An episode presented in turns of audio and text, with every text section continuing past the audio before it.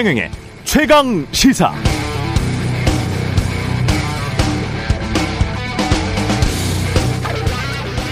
윤석열 단선인이 집무실을 광화문이 아니라 용산 국방부로 옮기겠다고 발표를 하면서 청와대에는 절대 들어가지 않겠다라고 말을 하더군요. 일단 청와대에 들어가면 제왕적 어, 대통령제에서 벗어나기 어렵다. 이윤 당선인의 결연하고도 비상한 의지를 읽을 수 있었습니다. 쾌도 남마, 속전속결, 시원시원한 결정이죠. 복잡하게 꼬인 고르디우스의 매듭을 풀면 아시아의 왕이 된다니까 이게 푸는 건 됐고 단칼에 내리쳐서 매듭을 끊어냈다고 하는 알렉산더 대왕이 떠오르기도 합니다. 제왕적 대통령의 상징을 단칼에 내리치는 당선인의 모습에서 알렉산더라는 제왕을 또 떠올린 건 제가 아마 의심이 많은 탓이겠죠.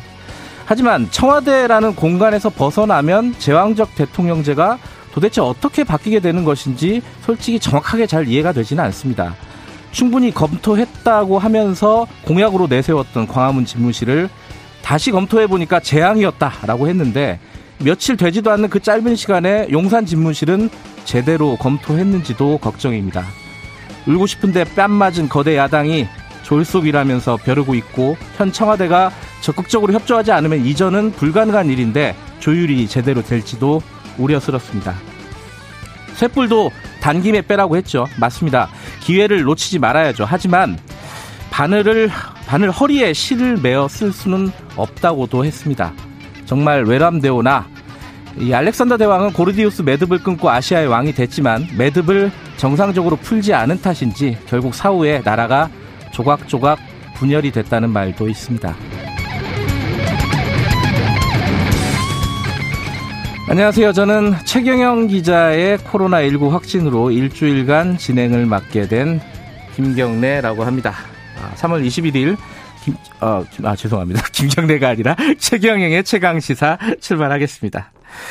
아, 최경영의 최강 시사는 유튜브 라이브 검색하시면은, 어, 보실 수 있고요. 문자 참여도 어, 하실 수 있습니다. 짧은 문자 50원, 긴 문자 100원 들어가고요. 샵 9730으로 보내주시면 되고, 유튜브 뭐, 콩 어플에서는 무료로 보내주실 수 있습니다. 오늘 1부에서는요, 어, 코로나 지금 정점 지났는지 안 지났는지 이런 거 좀 논란이 되고 있죠. 거리두기 조금 완화하고 있다는데, 완화한다는데 이게 문제는 없는지 중앙사고수습본부 손영래 반장 만나보고요. 2부에서는요, 정치인들 좀 만나보겠습니다. 더불어민주당 박지현 공동 비대위원장, 그리고 국민의힘 이재오 상임 고문 만나보겠습니다.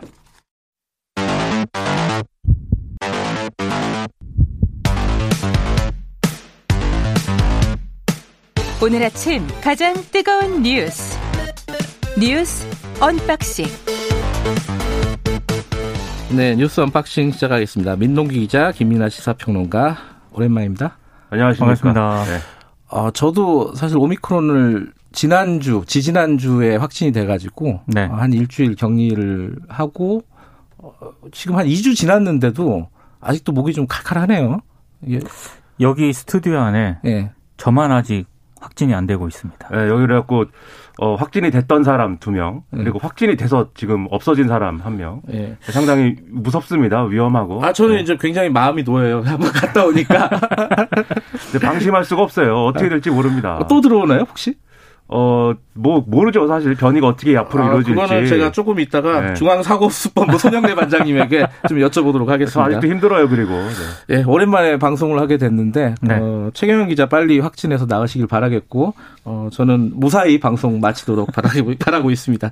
자, 어제, 저는 뭐 이거 뭐 하려 그러면 자꾸 일이 터지네요. 어제, 어, 윤석열 당선인이 기자회견을 가졌죠. 어, 집무실을 용산으로 이전한다. 이거 확정적으로 발표를 뭐 그 전부터 나왔던 얘기긴 한데 하려 고 그러면 일이 터지는 게 아니고 네. 대한민국은 항상 무슨 일이 있는 겁니다. 아, 네. 그렇군요. 죄송합니다. 기자회견장에서요. 네. 윤 당선인이 일단 용산 국방부하고 합창구역은 국가안보 지휘시설 등이 잘 구비가 돼 있다. 그리고 청와대를 시민들께 완벽하게 돌려드릴 수 있다. 네. 또 하나는 경호 조치에 수반되는 시민의 불편도 거의 없다.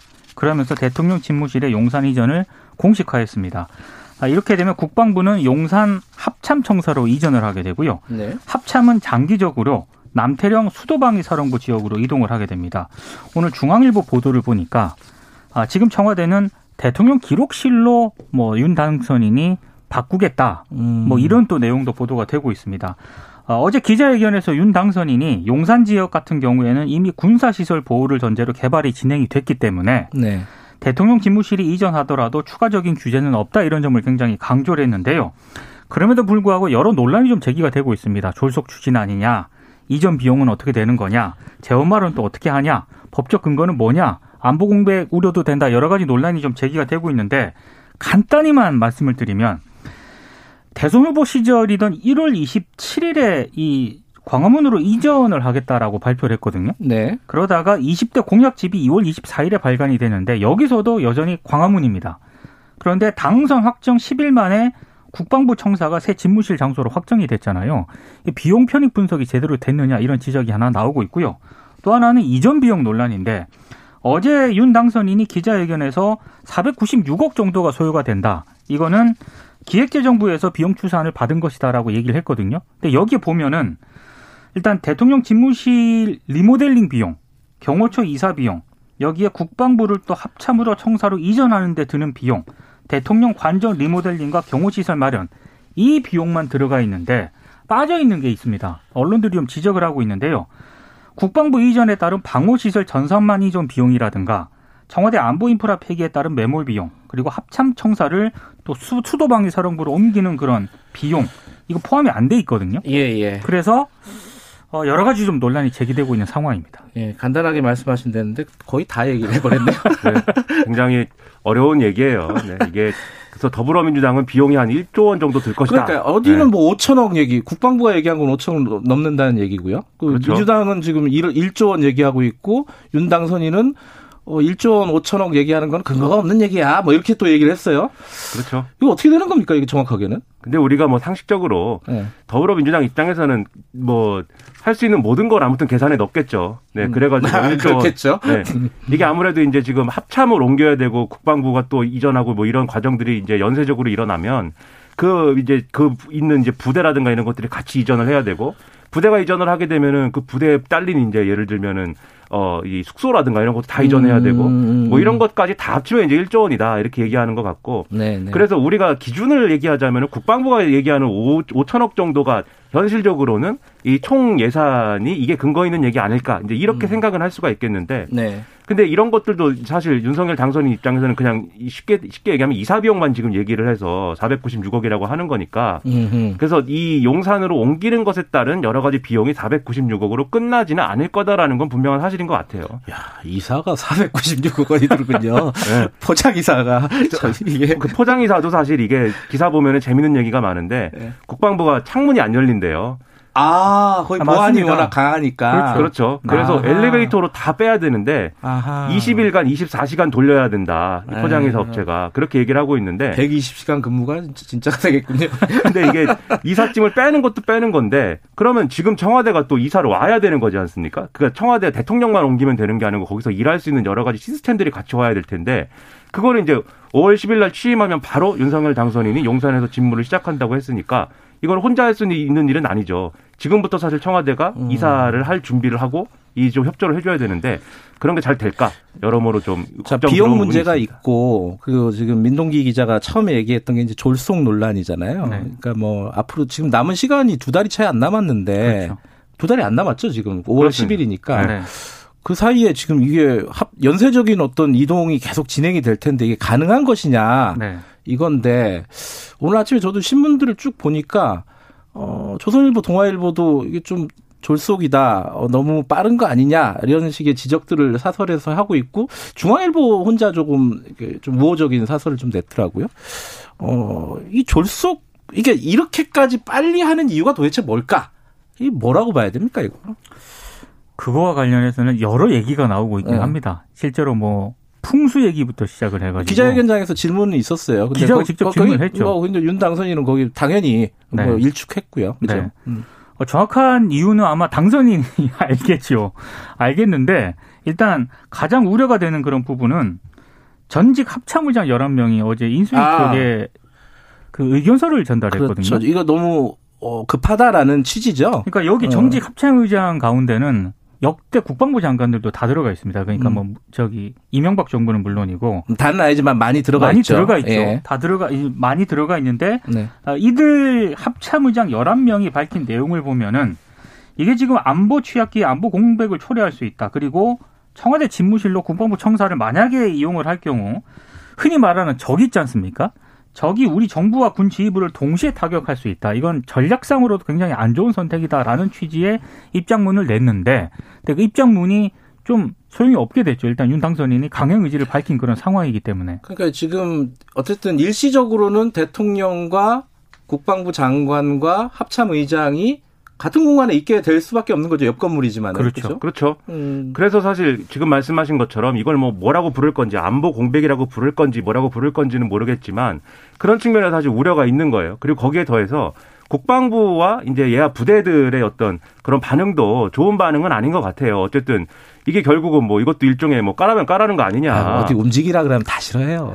물론 그렇죠. 네. 근데 다만 이제 윤석열 당선인 측은 이게 그렇게 큰 어떤 어 뭐랄까요 대규모의 이동은 아니다라고 얘기하는 게 네. 국방부는 합참으로 들어 합참이 쓰던 건물로 가는 것이고 합참은 또 합참이 원래 건물을 좀 널널하게 쓰고 있었다 이렇게 얘기를 하는 건데 음. 어쨌든 국방부 입장에서도 좋을 일은 아니기 때문에 전반적으로 안보나 이런 것들을 중시하는 우리 보수 언론인 조선일보의 경우에 그렇게 비판적으로 이제 좀 보고 있는 측면이 아무래도 이제 이런 군심의 위반이나 이런 것들도 우려가 되기 때문에 그런 것 음. 같아요. 사설 보면은 아시겠지만 그 국민들의 이제 어떤 입장이나 이런 거를 모아가지고 여론의 여론 수렴을 충분히 안 하고 이렇게 밀어붙이는 거에 대한 비판이거든요. 근데 그렇죠. 이게 이게 그런 시각도 있더라고요. 이게 굉장히 민감하고 네. 이견들이 많을 수밖에 없는 주제이기 때문에 초기에 확 해버리지 않으면 못한다. 평생 가도 못한다. 누구도 못한다. 그래서 이 정도로 속도를 내지 않으면 불가능한 일이기 때문에 약간 무리하더라도 가는 게 맞다라고 이제 윤석열 당선인이 판단을 했다는 거잖아요. 그렇죠. 그렇죠? 그렇게 얘기를 했습니다. 이게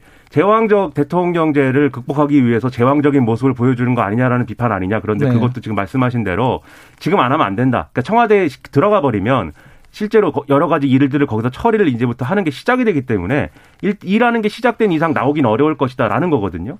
그러면 저는 이렇게 생각을 합니다. 어쨌든 여러 논란이 있고 이게 그냥 밀어붙이기식이냐라는 어떤 비판도 있고 네. 뭐 비용 문제도 크게 발생한다 이런 여러 가지 논란이 있지만 이걸 뚫고 다 어쨌든 밀어붙여가지고 원하던 성과를 내면 그건 음. 또아 그때 그렇게 하는 게 맞았어 이렇게 되는 거거든요. 네. 그 성과라는 게 뭐냐면 두 가지예요. 첫째로 시민들하고의 어떤 접촉면을 늘려가지고 충분히 시민들이 이제 대통령이 일하는 모습들을 음. 보게 하겠다. 이게 첫 번째고 두 번째로는 이제 민간의 전문가들을 다 이렇게 접근 가능하게 해가지고 민간 합동의 어떤 통치 구조를 만들겠다. 이게 두 번째 이유잖아요.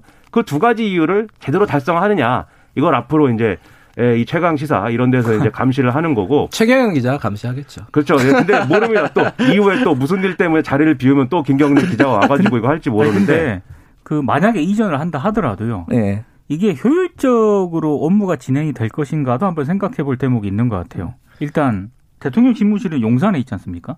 관저는 한남동에 있습니다. 그죠. 그리고 지금 청와대를 아무리 시민들에게 돌려준다 하더라도 외국 정상이 우리나라 왔을 때 저, 저는 지금 현실적으로 청와대 영빈관 이용할 수밖에 음, 없다고 영, 보거든요. 뭐 이용할 수 있는 이용해야 된 이용해야 할 수도 있다라고 지금 윤다은 선인도 그렇죠. 얘기를 했죠. 그러면 음. 이른바 이른바 세 군데에서 지금 대통령이 국정 수행과 업무를 해야 된다는 그런 얘기인데 이게 효율적인가에 대해서도 한번 생각해 볼 거기에 있어서도 약간 전제가 있는 게 미군이 어쨌든 기지 반환이나 이런 것들을 더 빨리 하면 지금 어제 한 얘기를 잘 보면 거기다가 예를 들면 영빈관에 해당하는 뭐 블레어 하우스 이런 것도 짓겠다. 그렇게 얘기를 했죠. 예, 음. 관저도 거기다가 신축할 수 있다. 음. 이런 얘기도 같이 했거든요. 그래서 결국은 미군 기지가 잘 반환되면은 그런 지금의 상황을 또 극복할 수 있는 그런 것들을 할 수 있다는 거예요. 그러면 여전히 또 미군이 얼마나 기지를 잘 반환하는가가 또 용산공원을 잘 만들 수 있느냐도 여기에 달렸거든요. 지금 당장 반환한다는 건 그렇게 크지 음. 않기 때문에. 그래서 이런 모든 게 미군이 어떻게 하느냐에 달린 측면도 있다. 근데 이제 아까 말씀하신 대로 이 모든 난관을 뚫고 진행을 할 수 있겠느냐 이 부분에서 하나 걸리는 게 이제 재원 마련이잖아요. 그렇죠. 그러니까 아까 뭐 500억이 든다, 뭐 5천억이 든다, 뭐 1조가 든다, 뭐 여러 가지 말들이 있죠. 어쨌든 큰 돈이 들어가는 건 사실인데 그 중에서도 취임 전에 돈이 들어가는 부분 이 부분은 지금 문재인 대통령 청와대에서 협조하지 않으면 불가능한 거 아니에요? 그러니까 지금 기획재정부 얘기는 네. 지금 문재인 정부의 국무회의 의결만 있다면은 예비비로 하겠다는 거거든요. 예비비가 네. 한 2조 원 정도 있는데 예비비 투입 에는 문제가 없다는 그런 입장이에요 기획재정부가. 근데 네. 지금 말씀하신 것처럼 그러려면은 국무회의를 통과를 하려면은 일단 문재인 정부의 행정안전부, 국방부가 예비비를 일단 상정을 해야 되잖아요. 네. 상정한 다음에 국무회의에서 의결을 해서 이걸 통과를 시켜야 되는데 지금 이러려면은 문재인 대통령하고 당선인이 좀 만나가지고 업무 협조를 하든가. 뭐 조만간 만나겠죠. 조만간 네. 만날 것 같은데 네. 어찌됐든 문재인 정부의 어떤 협조가 필수 불가결한 상황입니다. 어쨌든 국무회의에서 의결을 해야 된다는 거잖아요. 해야 이거 그렇죠. 김이나 평론가 어떻게 보세요? 이거 적극적으로 협조할 것 같아요? 지금 현 청와대가 어떻게 보십니까 이거? 근데 이게 이제 뭐 인수의 권한 문제 이런 것들도 논란은 있지만 예. 그런 것이 없다고 할 때 제가 좀 기침이 나올 것 같아서 죄송합니다. 아직 아직 완벽하게 회복이 안 됐군요. 아니 뭐 잘 모르겠습니다. 근데 아무튼 그런 이제 것이 진행이 뭐 된다 이 예비비를 이제 상정을 해갖고 국무에서 처리를 해도 되는 상황이라고 하면 그거 음. 처리 우리는 정책적으로 반대하기 때문에 처리할 수 없다라고 청와대나 현 정권이 할 수는 없는 거예요. 기본적으로 네. 그렇게 하게 되면은 인수위라는 게 아무 의미가 없죠. 네, 네. 그러니까 인수위가 명확하게 496억의 어떤 그 어, 국무회의에 예비비에 이 심의를 요청할 수 있는 근거로 인수위가 할 수 있는 업무 중에 이 인수인계에 필요한 기타 업무라는 이 조항에 음. 들어간다라고 지금 얘기를 하고 있는 거거든요. 네. 그래서 이게 맞다고 하면은 496억은 처리를 해줘야 되는 거고 그게 어렵지는 않을 것 같은데 다만 이제 이게 나중에 이제 정치적 논란이 돼가지고 496억으로 안 끝나는 게 이제 문제가 될 그렇죠. 수는 있겠죠. 음, 네. 그런 것들은 정치적으로 풀어가야 되지 별 수는 없는 것 같습니다. 어, 용산 이전과 관련해서는 어, 저희들이 앞으로 계속 2부에서도 뭐 정치인들 만날 테니까 그때 좀 자세히 얘기하도록 하고요. 그 다른 얘기 하기 전에 전 그게 조금 인상적이더라고요.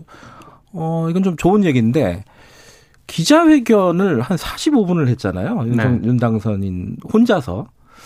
그 기자들 질문들이 꽤 날카로운 질문들이 많았어요. 나왔죠. 그리고 거기에 대해서 내용이야 어찌됐든 간에 어, 다 성실하게 대답을 한 건 사실이란 말이죠. 네. 이런 모습이 앞으로도 계속 됐으면 좋겠다라는 생각이 드는데 아, 그 부분은 굉장히 인상적이더라고요. 윤석열 당선인이 조감독까지 직접 가지고 와서 지시봉으로 짚어가면서 공사 현장에 있었던 이 지시봉으로 짚어가면서 이 구역까지는 뭐 시민들이 이제 들어올 수 있고 이 구역에는 뭐 공원으로 조성하고 이런 거 다 설명했단 말이에요. 그리고 지금 말씀하신 것처럼 질문에 막 뭐 무속 얘기도 있고 막 했단 말이에요. 맞아요. 네. 네. 그걸 어쨌든 답변을 하고 이런 모습들이 그리고 이 새로운 어떤 국방부 청사에 1층에 이제 일종의 프레스 센터 이런 걸 만들어 가지고 네. 거기서 이제 수시로 내려와 가지고 직접 설명을 하겠다고 얘기를 했습니다. 이게 사실 이 문재인 대통령도 처음에는 분명히 그런 얘기 많이 했거든요. 근데 결과적으로는 그게 안 되지 않았습니까? 네. 그게 참 여러모로 아쉬운 부분인데 윤석열 당선인은 이 기조를 쭉 가지고 앞으로도 계속 이제 가지고 간다라고 하면은 제가 볼 땐 최소한 이 부분에 있어서는 좋은 평가를 받을 것이다. 좀 그렇게 생각합니다.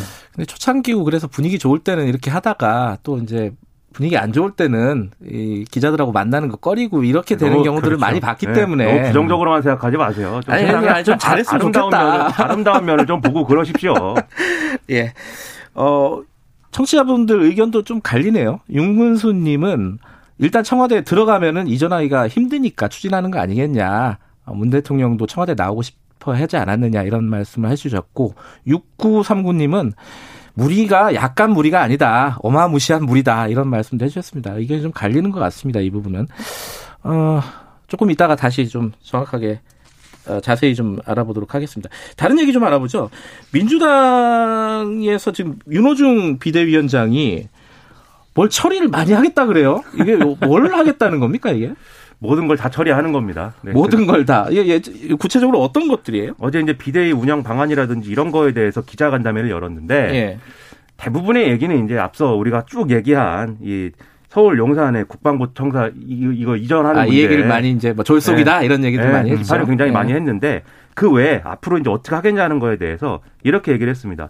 새 정부 임기 시작에 맞춰서 어, 이 국회 헌법 정치개혁 정치개혁 특별위원회를 헌법 개정 정치개혁 특별위원회를 설치를 하고 정개특위 네. 아, 죽지도 않고 또 왔군요 이게 그렇죠 여기 이제 헌법 개정까지 붙어 있습니다. 아, 예. 그래서 차기 총선에서 국민 투표를 할 수 있게 하도록 하겠다 이렇게 얘기를 했거든요. 예. 그러니까 개헌과 정치개혁 이제 이걸 다 다루겠다라는 음. 겁니다 앞으로 그래서 예를 들면은 기초의원 중대선거구제라든가 뭐 위성정당 창당 방지법이라든가 이걸 다 이번에 처리를 하겠다라는 아, 건데 예. 근데 선거구 획정 문제 앞서 말씀드린 부분은 여야 합의로 처리하겠다라고 일단은 이제 단독 처리는 아니다라고 얘기를 했고요. 이건 뭐 당연히 하는 부분이고 음. 그리고 또 어떤 게 있어요? 그리고 대장동 특검 문제 새 정부 출범 이전에 털어내겠다.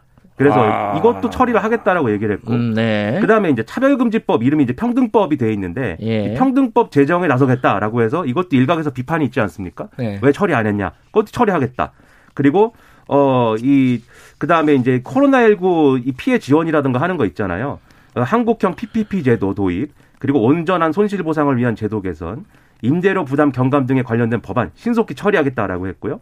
부동산 관련해서 그동안 이제 많은 어떤 이 국민의 고통을 야기한 부분, 이 세금 문제에 대해서 다주택자 중과세 한시적 유예, 주택 취득세 완화, 1가구 1주택 실수요자 보유세 부담 음. 경감 이런 것들도 추진하겠다라고 얘기를 했습니다. 여기에 더불어서 언론의 입장에서 또 중요한 언론중재법 처리 및 공영방송 지배구조 개선 그리고 뭐 포털 중심의 아, 뉴스 이거 할 수 있으려나요? 공영방송 지배 이거 KBS랑 관련이 있는 건데 그렇죠. 이거 그렇죠. 네. 이 모든 것을 하겠다라고 지금 얘기를 했습니다.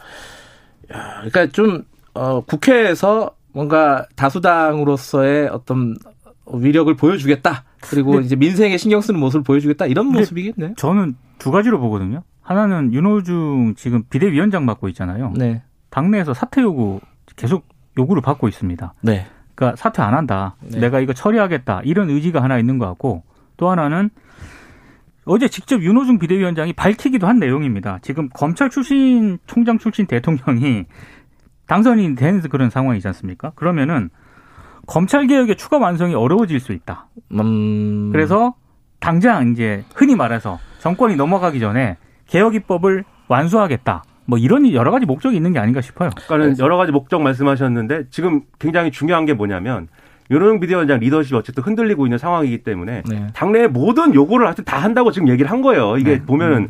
이게 검찰 개혁이라든가 언론 개혁이 좀 민감한 문제서부터 시작해 갖고 진보 진영 일각의 비판까지 다 수용하는 거에 더불어서 세금을 뭐 이렇게 완화해 준다 이런 건 또 이게 이 개혁이나 뭐 진보 이런 거하고는 안 맞는 부분이 있지 않냐는 비판이 있는 거잖아요. 뭐 대선 때 다 했던 얘기잖아요. 그렇죠. 그때. 그것도 다 예. 한다. 예. 그래서 이 다 할 테니까 어 너무 이제 비판하지 마라 이런 측면이 분명히 있는 것 같고 네. 그 다음에 이 앞서 말씀드린 이제 이 청, 이 대통령 집무실 이전 문제까지 포함해 가지고 꼭 지방선거를 또 해야 되지 않습니까? 네. 지방선거라는 게 우리가 흔히 얘기하는 허니문 기간 있잖아요. 정권이 바뀌면 언론도 그렇고 정치권도 그렇고 요새는 허니문도 없는 것 같은데 그렇죠. 네. 대체적으로 협조하는 분위기가 돼야 되는데 지방선거라는 게 허니문 기간 각그 분위기 타고 치를 수는 없는 거예요. 지금 야당의 입장에 야당의 입장이 돼야 될 네. 더불어민주당 입장에서는 그래서 허니문 기간은 이제 없다. 이걸 예고하는 어떤 그러한 부분이기도 한것 음. 같습니다. 어. 이제 그게 국민들에게 얼마나 또 행복감을 줄지는 잘 모르겠어요. 지금 상황에서. 알겠습니다. 요건 뭐 지켜보도록 하고 시간 좀 남았으니까 간단하게 요거 얘기 검찰 얘기 하나만 더 해보죠. 그 기업들이 검찰 출신 변호사들을 영입을 한다고요. 이게 윤 당선인하고 관련 있는 겁니까? 있죠. 어떻게 관련이 있어요? 롯데쇼핑이 23일 주총을 여는데 네. 조상철 전 서울 고검장을 사회이사로 선임하는 안건을 논의하거든요. 누구예요? 조상철은? 어, 윤 당선인과 사법연수원 23기 동기입니다. 아, 동기. 그리고 음. 어, 검찰총장이었을 때 당선인이 네. 어, 징계 청구의 주요 사유였던 판사 사찰 문건 의혹이 있지 않습니까? 네. 이거 무혐의 처분했던 당시 고검장이었습니다. 그리고 하나 같은 경우에는 29일 주총을 열고요. 권익환 전 서울 남부지검장을 사회이사로 선임하는 안건을 논의하거든요. 이분은 또 누구예요? 이분은 윤핵관으로 꼽히는 장재원 당선인 비서실장 있지 않습니까? 예, 예. 아, 장 비서실장하고 서울 여의도 고등학교 동기동창이라고 합니다. 아이고. 예. 삼성카드는 지난 17일 이미 선임을 했는데 주주총회를 열고 김준규 전 검찰총장을 어, 사회사로 뭐 많이들 아실 거예요. 오랜만에 네. 듣는 이름입니다. 네. 이분은 윤 당선인이 대검찰청 중앙수사부 중수 1, 2과장 지낼 때 당시 검찰총장이었고요. 네. 헤어스타일이 멋있기로 유명한 분이에요. 그렇습니다. 그 왜 그러느냐? 윤 당선인의 검찰 인맥에 재계가 왜 공을 들이느냐?